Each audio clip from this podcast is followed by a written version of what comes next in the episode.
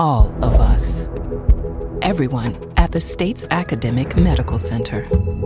All working together to deliver complete care now and for generations to come.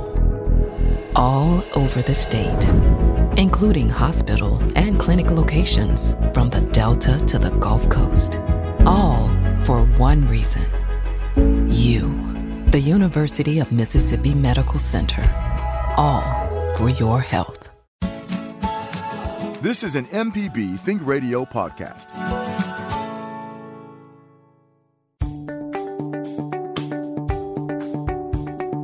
Good morning. You're listening to Southern Remedy Healthy and Fit on MPB Think Radio.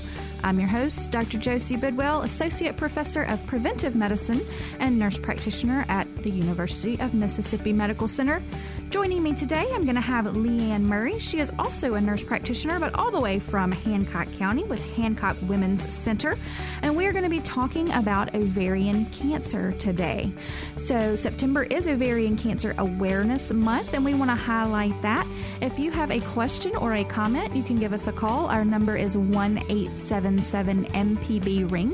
It's 1-877-672-7464. You can send me an email at fit@mpbonline.org. We'll be back after the news.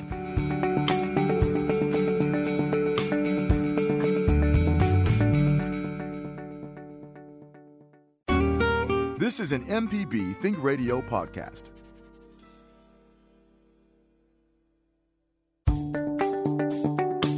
Welcome back. You're listening to Southern Remedy Healthy and Fit on MPB Think Radio.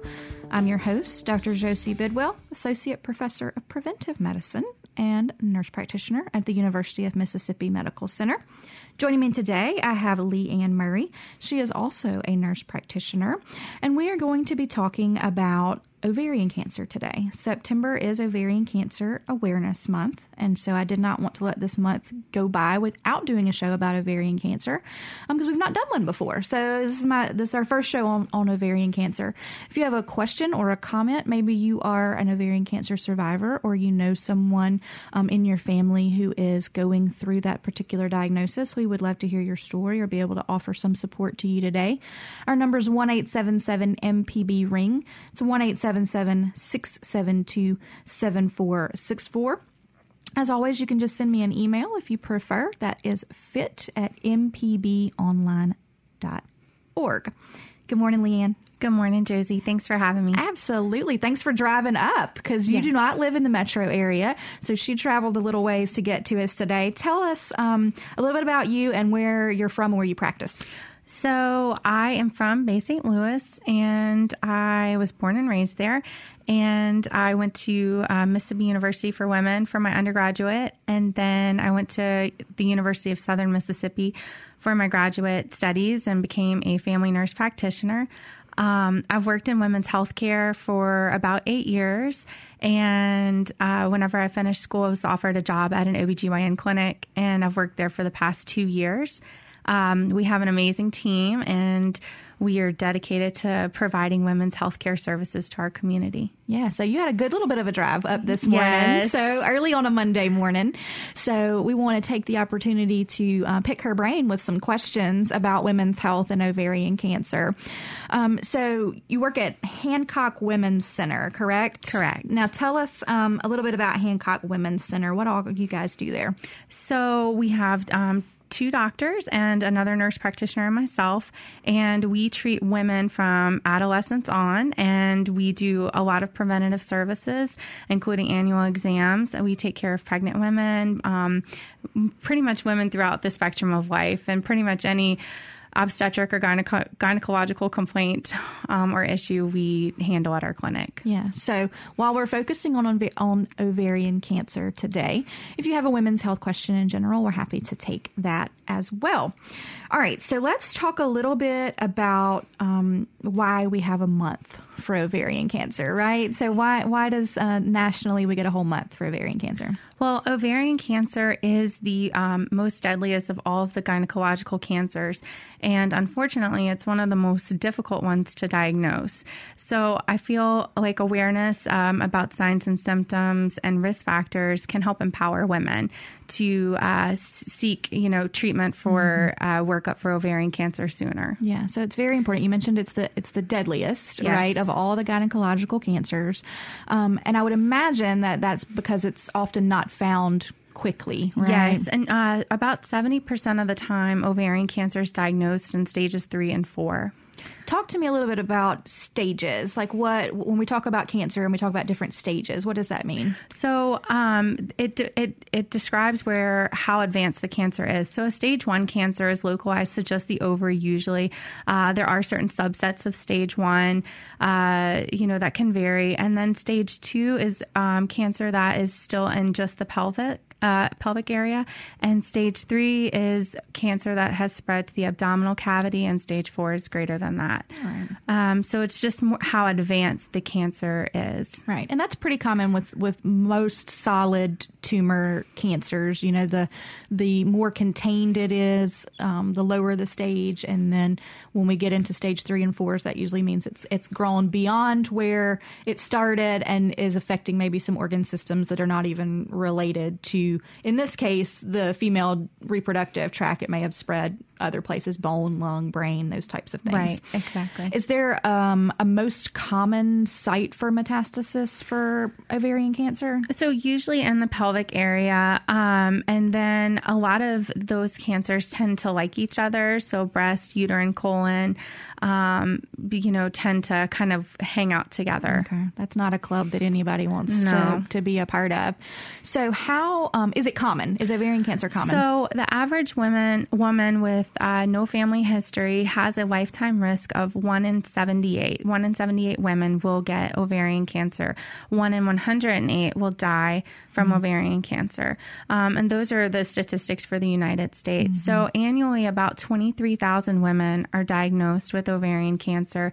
And unfortunately, about 14,000 die from ovarian cancer each year. Well, those are not good numbers. I would imagine if it's caught early, then the survival rate is considerably better than that. Yes, usually the earlier stages, 1, sometimes 2, it definitely tends to be better. The 5-year survival rate currently for ovarian cancer is about 45%. Okay. So it's definitely one of those where we want to encourage frequent testing and screening and looking out for those different types of things.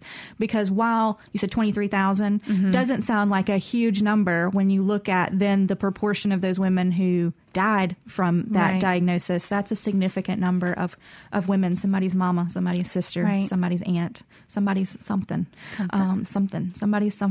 that is affected by that. And just like with any cancer diagnosis, it doesn't just affect the individual that has cancer. The ripples of that spread out into the family, the friends, the community that individual is part of. So super important to be covering this topic, and happy to have you here to do that with us today. So are there any symptoms of ovarian cancer? So unfortunately, the symptoms are very vague. And usually when symptoms present, it's at an advanced stage. So some common symptoms would be abdominal bloating, abdominal distension, changes in urinary habits, like increased frequency, changes in bowel habits, constipation, sometimes vaginal discharge that's not normal for a patient, vaginal bleeding in a postmenopausal patient is a significant symptom. Feeling full early is another symptom that we see, abdominal pain and pelvic pain, lower back pain. So anytime you have any of these symptoms, while they can mimic other conditions, definitely warrants a trip to the doctor. Right. And a lot of times what happens with these women, like we were talking about before the show, is that we're so busy taking care of everybody else in our family that we put ourselves on the back burner. And so if you were, to go to your provider to discuss these symptoms, we may be able to catch something sooner rather than later. Yeah. And, those symptoms that you mentioned were quite vague, like you mentioned. And we never want to be alarmists, right? Like we can't, run to the healthcare provider every time, something is different. But, bloating. I mean, who hasn't felt bloated from time to time, but consistently, you know, if it's bloating that's not going away, if, you know, you've popped some Tums or, you know, something like that, or, you know, some Gas X and you're still feeling that bloating. I've had women tell me they noticed like their pants weren't fitting the right. same, not even that they couldn't button their pants. It was just tight and different areas than they were used to. And I think consistency is key, like you were talking about. If these are symptoms that you're having and they go away, you know, probably nothing to worry about. But if there's symptoms that you're having and it's persisting for a few weeks, mm-hmm. definitely warrants a trip. Going in and talking, you know what I mean? Just talking with us and, you know, keep a little logbook, you know, of different symptoms that you're worried about. You mentioned kind of changes in bowel habits, and while that can be a symptom of ovarian cancer, it can be a symptom of colon cancer as well. So any change in bowel habits that persist need to be evaluated by at least primary care provider, and then, if needed, referring out to these specialty cares. And so when we say change in bowel habits, you know, think about if you've never been constipated before or only, you know, occasionally constipated, right? And you're suddenly finding yourself routinely constipated or having to strain to go, that's something that needs to be checked out, because something's keeping that poop from coming on down there. And that, you know, that can be a mass in there pressing on that particular area. One you didn't mention, but when I thought about mass pressing, made me think about more frequent urinary tract infections, mm-hmm. because, you know, if you've got a mass in the belly, then sometimes the bladder doesn't empty as well. Mm-hmm. And so you'll get kind of recurrent urinary tract infections. And so, I mean, there are women that have recurrent UTIs very frequently, but this would be somebody who that's not normally their pattern, and then now we've got, you know, one after another on urinary tract infections. Those are things that need to be paid attention to and looked at a little bit further, instead of just, I need some more antibiotics, or let me pop some more of these azo or something like that. You know, we've got to evaluate those things and make sure that nothing else is going on in there. All right, we're going to take the first break of the hour. When we come back, I want to talk about, you know, what's going to happen when somebody comes to the doctor's office to maybe be screened for ovarian cancer. Right? Sounds good. So if you've got a question or a comment, now is a perfect time to give us a call. We've got open lines, and our number is 1-877-MPB-RING. It's 1-877-672-7464. We'll be back after the break.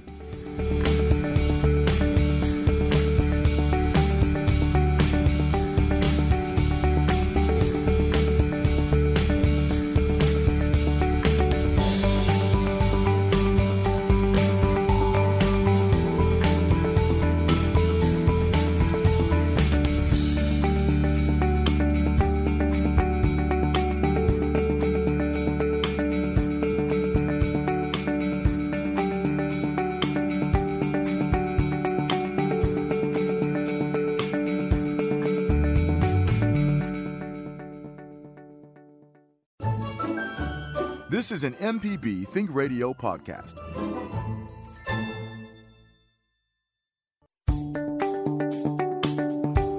Welcome back to Southern Remedy Healthy and Fit. I'm Dr. Josie Bidwell, nurse practitioner at UMMC. Joining me today, I have another nurse practitioner, Leanne Murray, but she is from Hancock Women's Center in Bay St. Louis, and we are highlighting ovarian cancer today. September is Ovarian Cancer Awareness Month, and we want to make sure that we are spreading the information about signs and symptoms of ovarian cancer, which we mentioned before the break, as well as how we get checked for ovarian cancer and really any kind of gynecological cancers in general, and then what to do maybe after that diagnosis and to prevent reoccurrences. So if you've got a question or a comment, we'd love to hear those. Our number is 1-877-MPB-RING. It's 1-877-672-7464. And my email is fit@mpbonline.org. All right, we talked about signs and symptoms of ovarian cancer, which, if you're just catching us, are very vague. Things like bloating and abdominal distension, change in bowel habits, those types of things. Remember that this show will get turned into a podcast, and you can always check that out if you missed anything from the beginning of the show.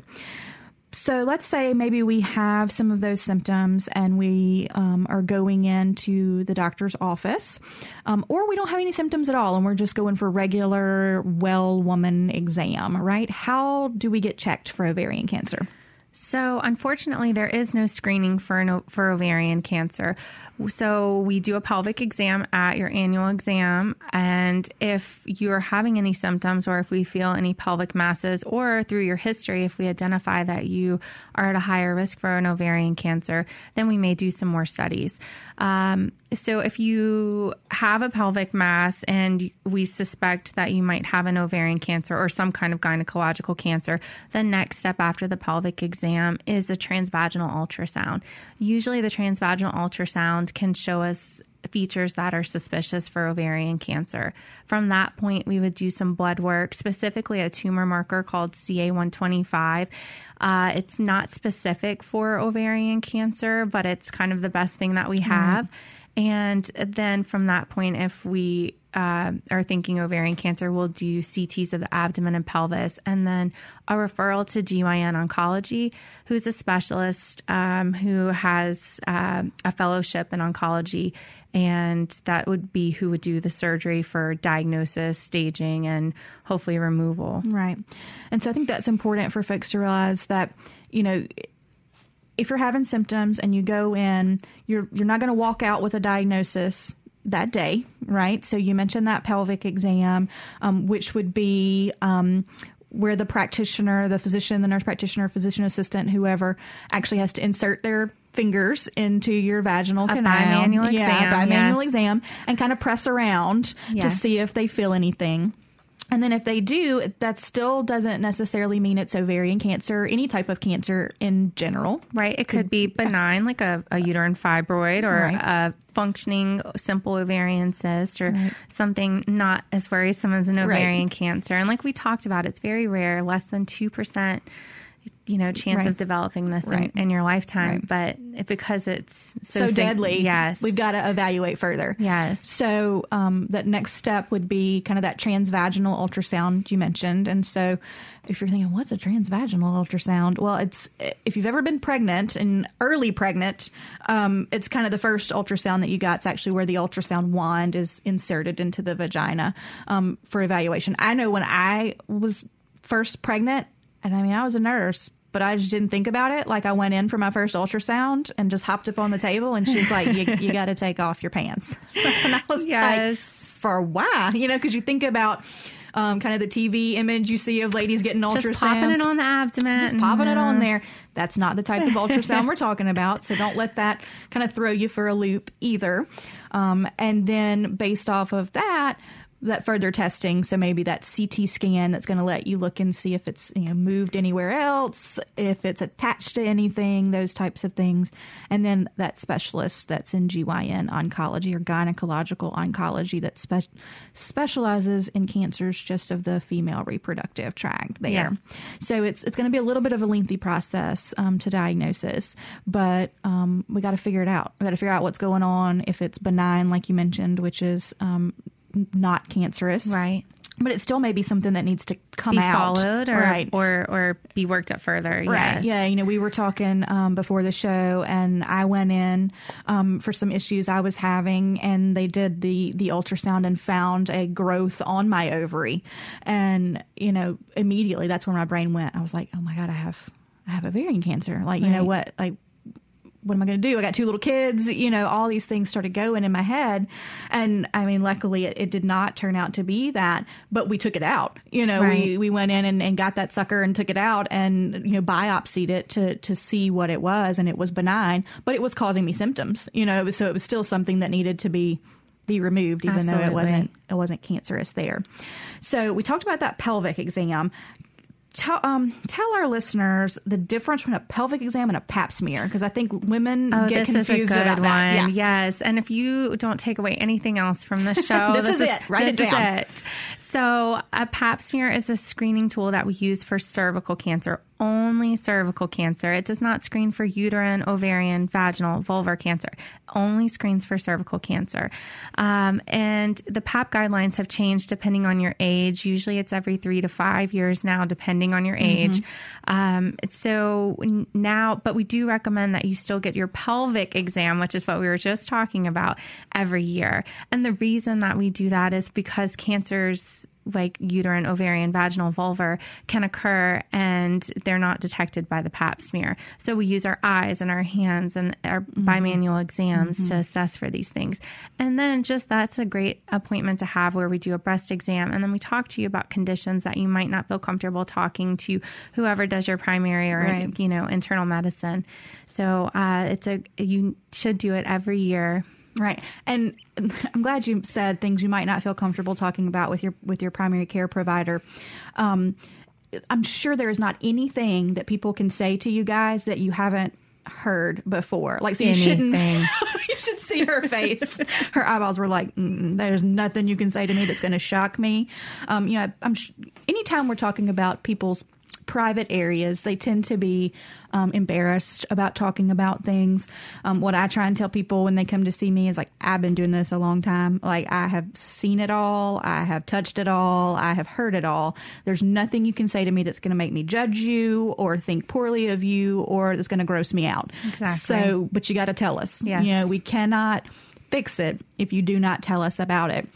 And so that may be something subtle, you know, like a change in vaginal discharge that, you know, can really herald significant medical issues that we need to know about, but can be something that's kind of, I don't want to talk about that. And for some women, when they think back after diagnosis, it was something as subtle as a change in a vaginal discharge or a, you know, more painful intercourse. That's what I was going to say. You know, things like that, that they don't necessarily feel comfortable talking about, but may have been an early symptom of something more significant. Yeah. Especially that painful intercourse, you know, that can be because there's a mass in there, you know, that's being pushed around during intercourse.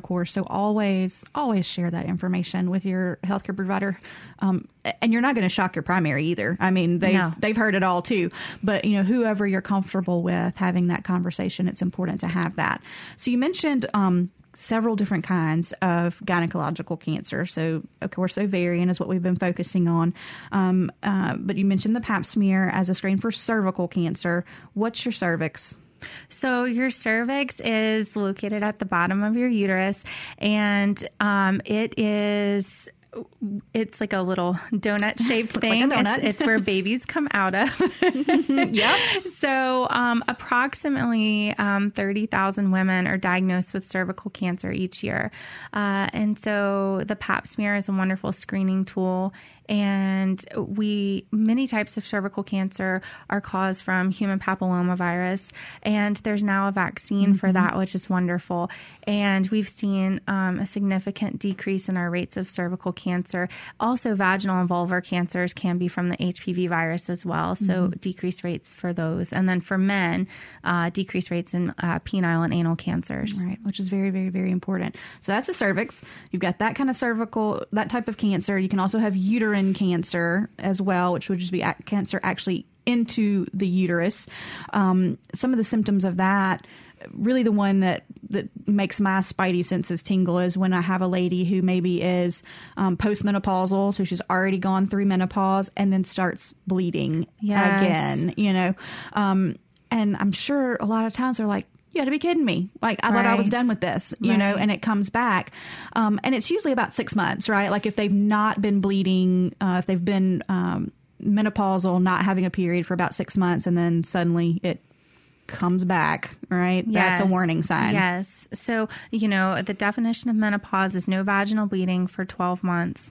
And then once we start to have that, then we do get suspicious. And endometrial cancer, which endometrium is the lining of the uterus, is the most common type of uterine cancer. And about 50,000 women are diagnosed each year. It's a significant one. But usually, you know, if caught early, survival is very good. Right. So. And so, of course, initial treatment for the uterine cancer would likely be a hysterectomy, correct? But cervical cancer is not necessarily a hysterectomy, depending on the stage, right? And usually we catch it early thanks to the pap, and then we do, you know, biopsy in the office, and sometimes the biopsy is the treatment. And then, you know, other procedures can happen. But once it gets more advanced, then a hysterectomy and chemotherapy will be warranted at that point. Yeah, awesome. All right. We're going to talk a little bit more about a couple of those other different kinds of cancers, in particular vulvar cancer, because I don't think that that's highlighted enough either. But we're going to take our second break of the hour. Now's a great time if you have a question for Leanne or for myself about anything related to women's health or ovarian cancer. Now's a great time to give us a call. That number is 1-877-MPB-RING. It's 1-877-672-7464. We'll be back after the break.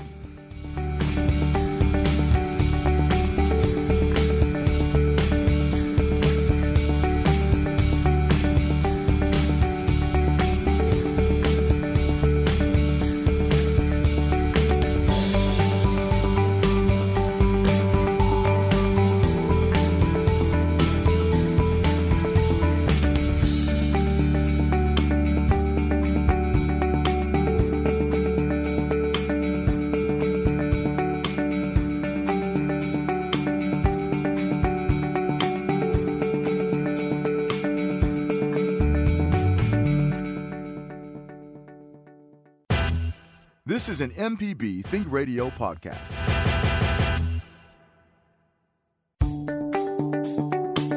Welcome back to Southern Remedy Healthy and Fit on MPB Think Radio. I'm Dr. Josie Bidwell. Joining me in the studio today is Leanne Murray. She is a family nurse practitioner at Hancock Women's Center. And we have been talking women's health, but in specific ovarian cancer today. We'd love to hear from you if you have a question or a comment about ovarian cancer, women's health in general. That number is 1-877-MPB-RING. It's 1-877-672-7464. Or if you can't get to a phone right now and you'd like to send us an email, that works too. Our email is fit@mpbonline.org. All right, we're going to go on over to the phone lines and talk with Casey. Good morning, Casey. Good morning. How are you all? We're good. How are you? Hi, Casey. I'm very well, very well. What can we do for you today? So I have a question concerning the HPV vaccine. Okay. Can you tell me about how long it's been around and have they noticed any side effects thus far? Perfect. For the vaccine. Yeah. So I don't know the exact amount of time it's been on the market. I know that I have been practicing for 13 years, and it was there when I started as a new nurse practitioner. So more than 10 years. The vaccine, of course, the more common side effects are going to be that, as with any vaccine. So localized pain at the injection site, maybe a knot there as well, low-grade fever, muscle aches, chills, those kinds of things. And then, as with any vaccine, there's the potential to have allergic reactions to the components in there and have issues with that. Leanne, do you have more specific stuff about that? So the HPV vaccine has been around in the United States since 2006. And like Josie was saying, the most common reactions are that with any vaccine, like localized injection site reactions and things of that nature. Mm-hmm. Yep. And now the biggest change is that it's indicated for boys and as well as girls starting at age 11. And it recently has been approved for an age extension up to age 45 for high-risk patients. I saw that the other day. It's awesome. Well, when it came out, or when I first became aware of it, of course, was when I first started practicing, and I was kind of past that age group to be able to get it. But I saw that it's been extended, and then also for the male patients as well for HPV. So that is that there, Casey. Thank you for that question, and we appreciate you asking it. Thank you so much. You're welcome. Thanks, Casey. All right. Bye-bye. Bye. Talk for me a minute about HPV. Like, what is HPV? So HPV is the human papillomavirus, and it's responsible for cervical cancer, for genital warts, for anal penile cancer, and it's a virus that is sexually associated. And so the majority of cervical cancers, like we talked about, are from HPV. The Gardasil vaccine, the HPV vaccine, it protects you from the high-risk strains of HPV that are associated with cervical cancer. There's different strains, and so certain strains are affiliated with genital warts, and then other strains are affiliated with cancer. Right. There's over 100 different strains of HPV, but through, of course, laboratory testing, there are the high-risk ones that we know are more likely to cause a cervical cancer, and that's what HPV vaccine is protecting against. Yes. All right. So we're going to go over to Oxford and talk with Mary. Hello, Mary. Hey, good morning. Good morning. How are you? I'm doing great. Thanks for taking my call. Sure. What can we do for you? I was recently diagnosed with lichen sclerosis, and I have read that individuals with lichen sclerosis are at higher risk for vulvar cancer, but I can't find any statistics on it, and you know, my doctor tells me stay off the internet. So, we all diagnose ourselves. So, I know. It's a legitimate diagnosis. And I was just wondering if you had anything statistically on that. Okay. Off the top of my head, I don't know the actual statistics between that. I have, of course, heard the connection between lichen sclerosis and increased risk of vulvar cancer. I don't know the exact numbers. I will be happy to dig a little bit deeper for that on you to keep you from falling down the Google trap of oh gosh, what you come up with that you have all these other different things. So right. I agree with your doctor. Don't fall down that rabbit hole. So I'll be happy to pull some data for you on that and some statistics on that and send them to you. Okay. Will you send me an email? Sure. fit@mpbonline.org, okay. And they will send that to me, and I'll get you some really good information on that, and I'll follow up with our GYN team at UMC as well and see what we can get for you. Okay, thank you so much. You're so very welcome. Thank you for giving us a call today. And just to put Mary's mind a little bit at ease, vaginal and vulvar cancers make up 6 to 9% of all gynecological cancers. So it is not a very common thing. It's, I think, like 1,900 cases a year on average are diagnosed. And usually what will happen is that, if we have a patient who has lichen sclerosis, we do treatment, and there should be improvement. If there's not improvement after a certain amount of time, we do recommend a biopsy. Mm-hmm. And I think I don't have the exact numbers, but a lot of times I think patients might just not follow up or might not get the biopsy that is needed. Gotcha. Just because it's lichen sclerosis and it might really be a vaginal or vulvar cancer. Right. So kind of a missed diagnosis there. All right. So thank you for your call, Mary, and I'll be happy to send that stuff out to you. All right. So those were some great questions. So for listeners who might not know, when we're talking about vulvar cancer, what part of the body is that? So this is in the vagina, and we have some lips down there, and we have some fleshy skin down there, and these are all places where we can have cancer. And so whenever we do our pelvic exam, we do a thorough external genitalia exam, looking at the skin and the labia, and then inside of the vagina as well. Even if you've had a hysterectomy, this is an important reason to still have a pelvic exam annually because you can have vaginal and vulvar cancers. So we do an exam of the inside and external genitalia. Right. And so, if you've ever hopped up on that table and they said, okay, I'm just looking and touching for a second, that's one of the things we're looking and touching for, is we're making sure that we don't see any kind of suspicious lesion or anything like that on the outside.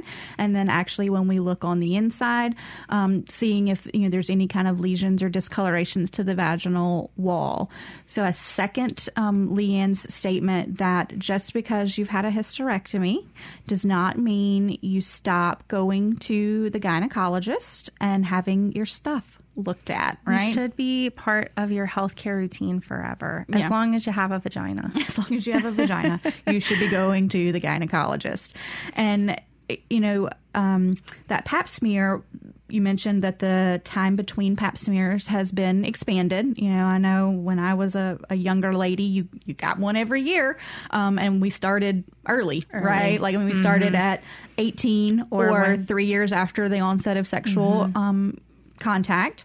Now, what are the guidelines for pap smears? So now the guidelines are we start at 21, and it depends on your age group, every 3 to 5 years. And the reason that we've extended this is because a lot of times cervical cancer or HPV can clear itself. Mm-hmm. And so we were doing biopsies that weren't necessary and then causing cervical insufficiency that could affect subsequent pregnancies. Right. So now we are a little... we've spaced it out. Mm-hmm. And I do have patients who still want their PAP every year despite having this conversation. And some insurance companies are still covering that. And if not, the patients are more than healthy. Paying for it out of pocket, self-pay, yes. Whatever they need for self. And of course, it's different if you've had, cervical cancer. We're following you more closely. Right. Right. And then, so if you've had a hysterectomy, right? If you've had a hysterectomy, but you've had abnormal paps, or if the reason for the hysterectomy was some type of cervical cancer, then you still get pap smears of the vaginal vault, which is the inside of the vagina. Right. So you're just taking that sample, that scraping from the actual inside of the vagina to look there. So, don't think if you've had a hysterectomy that you don't need to go anymore. So if it was for some type of abnormal, cervical cell type or a uterine cancer, something like that, then you still got to get the pap part. But regardless, you need the pelvic part, which brings us back to the reason we were here today, which was talking about ovarian cancer. Because just because the uterus may have been removed from a hysterectomy, if any of the fallopian tube or ovary was left, the potential for that to have a malignancy is still there, right? Yes. And I'm glad that you said the word fallopian tube.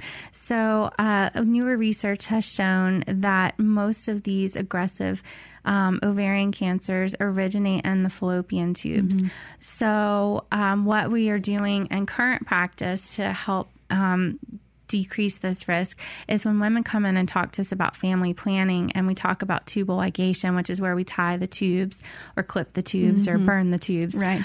Instead of offering that, we're having conversations with our patients about it's called an opportunistic salpingectomy, which is where we remove the tubes. That's a mouthful. That is a mouthful. But we remove the tubes, and it decreases your risk of ovarian cancer later on and is good for family planning. Yeah, it is. It is. Take those whole things out. There's nothing sneaking through there. Nope. And, so I mentioned earlier in the show that I had that growth or that mass on my ovary. And when we went in to take it out, I said, you just go on and take that tube too. I don't need it, And we left the ovary on one side, but took the tube for that very reason. When we're in there, we might as well just decrease our risk even further by taking those things out there. So that just shows you how science has improved, that we're now able to notice that a lot of those ovarian cancers are originating from fallopian tube tissue migrating into that ovary. So it's great advance that we have there. All right, we've got another caller on the line. We're going to go to Mobile. Good morning, Rita. Good morning. Good morning. How are you? We're good. How are you? Good. Thank you for taking my call. Sure. What can we help you with? I am one of the caregivers for my mother-in-law who has dementia. Okay. And we are responsible for, figuring out how to meet her health care needs. And I have never found any resources on how to address the gynecological needs of aging women as the health care or for someone who has dementia. Right. And I was going to see if you guys had any suggestions for resources. Okay. Or people, organizations that I might talk to who would help us make the best decisions for what my mother-in-law might need as she progresses in her disease. Okay. How old is Mom? She is 84. All right. There we go. What you got for us, Leanne? So at 84, and has she had a hysterectomy? No. Okay.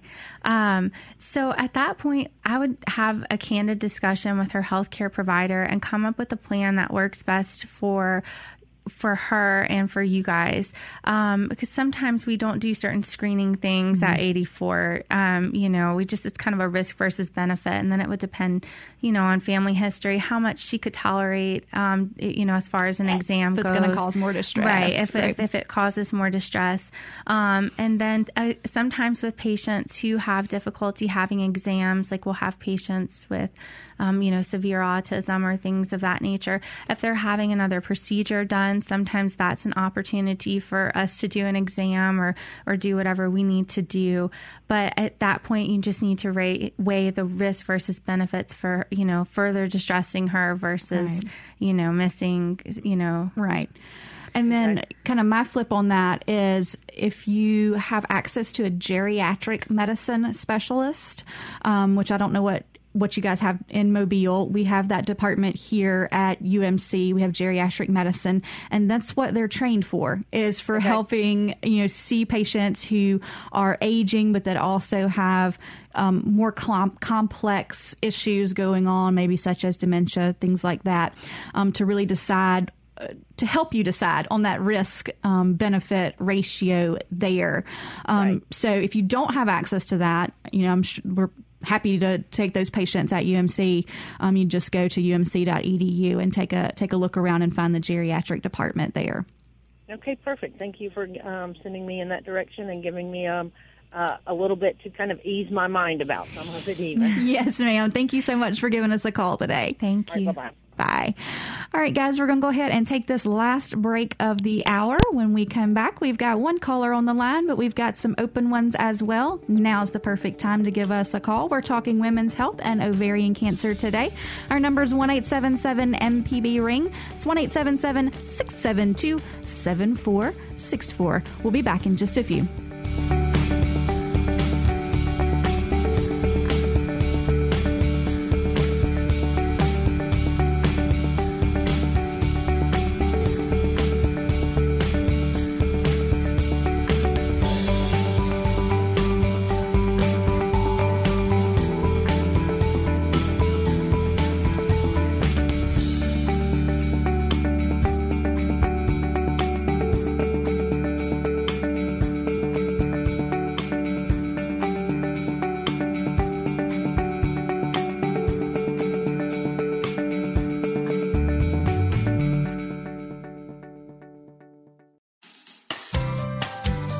This is an MPB Think Radio podcast.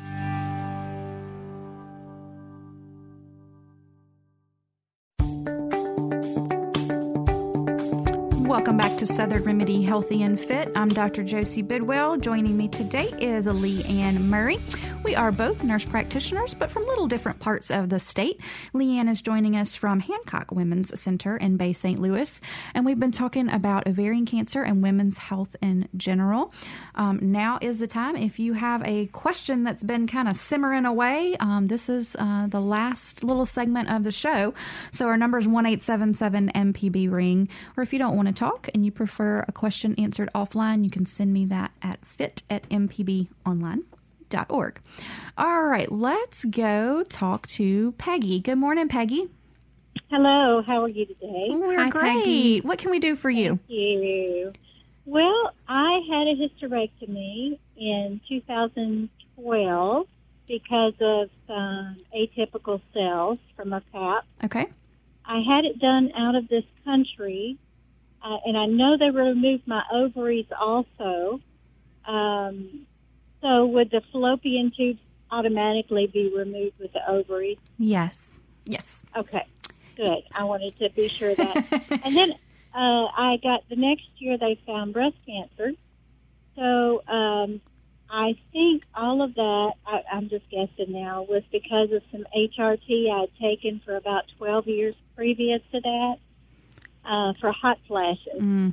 Could be. And I still, even though that's out of my system now, and I'm 6 years over the breast cancer. Congratulations, Peggy. Thank you. I'm still suffering with hot flashes, really bad. So if you got any remedies that I could take. I know a lot of progesterone, stuff like that, I'm not allowed to take anymore. So we use Lexapro a lot for women with menopausal signs and symptoms, including hot flashes. I take that already. Oh, yeah. Well, good. I do. So that's our go-to usually for people who can't tolerate or can't have hormone replacement. Mm-hmm. Yeah. Does it get better?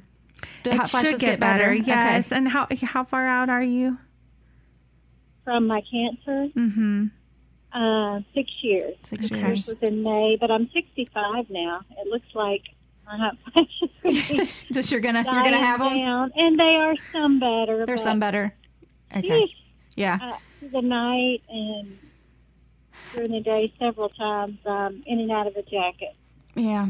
Yeah, I'm sorry. I don't think I have a whole lot else to offer there on that. Okay. But you know, I'm so pleased to hear that you know you've done other than the hot flashes, done pretty well post diagnosis, and have kind of you got dealt a double whammy, but have beaten them, have persevered. Yes.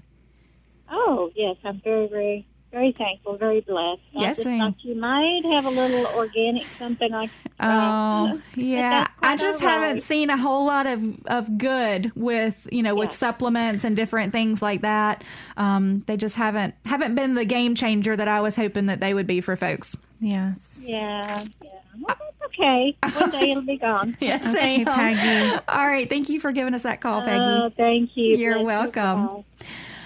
Which actually brings us to a great talk, because she had two different types of gynecological cancer. So one thing that went off in my head was maybe a genetic component, right? Which I know you guys do some of this stuff at your clinic. So all of our patients, regardless of age, what the reason for the visit is, they get what we call the green sheet, very technical. And so it assesses your family risk of different types of cancers, including breast, ovarian, pancreatic, and colon. And then it asks about ages at diagnosis, how many family members, and so on. If you circle a yes to any one of those, then we have a conversation about possibly screening you for a genetic cancer syndrome. So there are several cancer syndromes that have been associated with ovarian, BRCA1, BRCA2, Lynch syndrome, and there's two other genetic mutations that are also associated with it. There's multiple other ones, but the most common ones. And so if you were to be positive for those, then we definitely change the way we screen you for, you know, breast cancer, ovarian cancer, and things like that. And then it would impact your family, like we were talking about this ripple effect earlier. It would impact, you know, siblings and daughters and sons and everybody else that would need to be tested for these genetic cancer syndromes. Yeah. And I noticed at my GYN, they have a couple of questions on kind of the yearly form that we fill out. And if you answer yes to any of those, then you too get this screening, this genetic screening there. And so I have a couple of family members who had kind of premenopausal breast cancer. And so I got my genetic screening, and it was fine, but it was stressful waiting on those results to come back. It's a very long wait for our patients who are waiting for these results. And then, you know, other risk factors for ovarian cancer, unfortunately, they're not modifiable. It's not like, you know, with diet and exercise or stop smoking or things like that. It's, you know, increased age and then never having children. Being overweight, that one we can modify. Yeah, that one you can come see me in lifestyle, and we can work on those kinds of things. And then some protective factors, like we talked about, like a salpingectomy, having those tubes removed, a hysterectomy, breastfeeding for over a year is protective, multiple pregnancies, pregnancies before 35, all protective factors for ovarian cancer. Yep.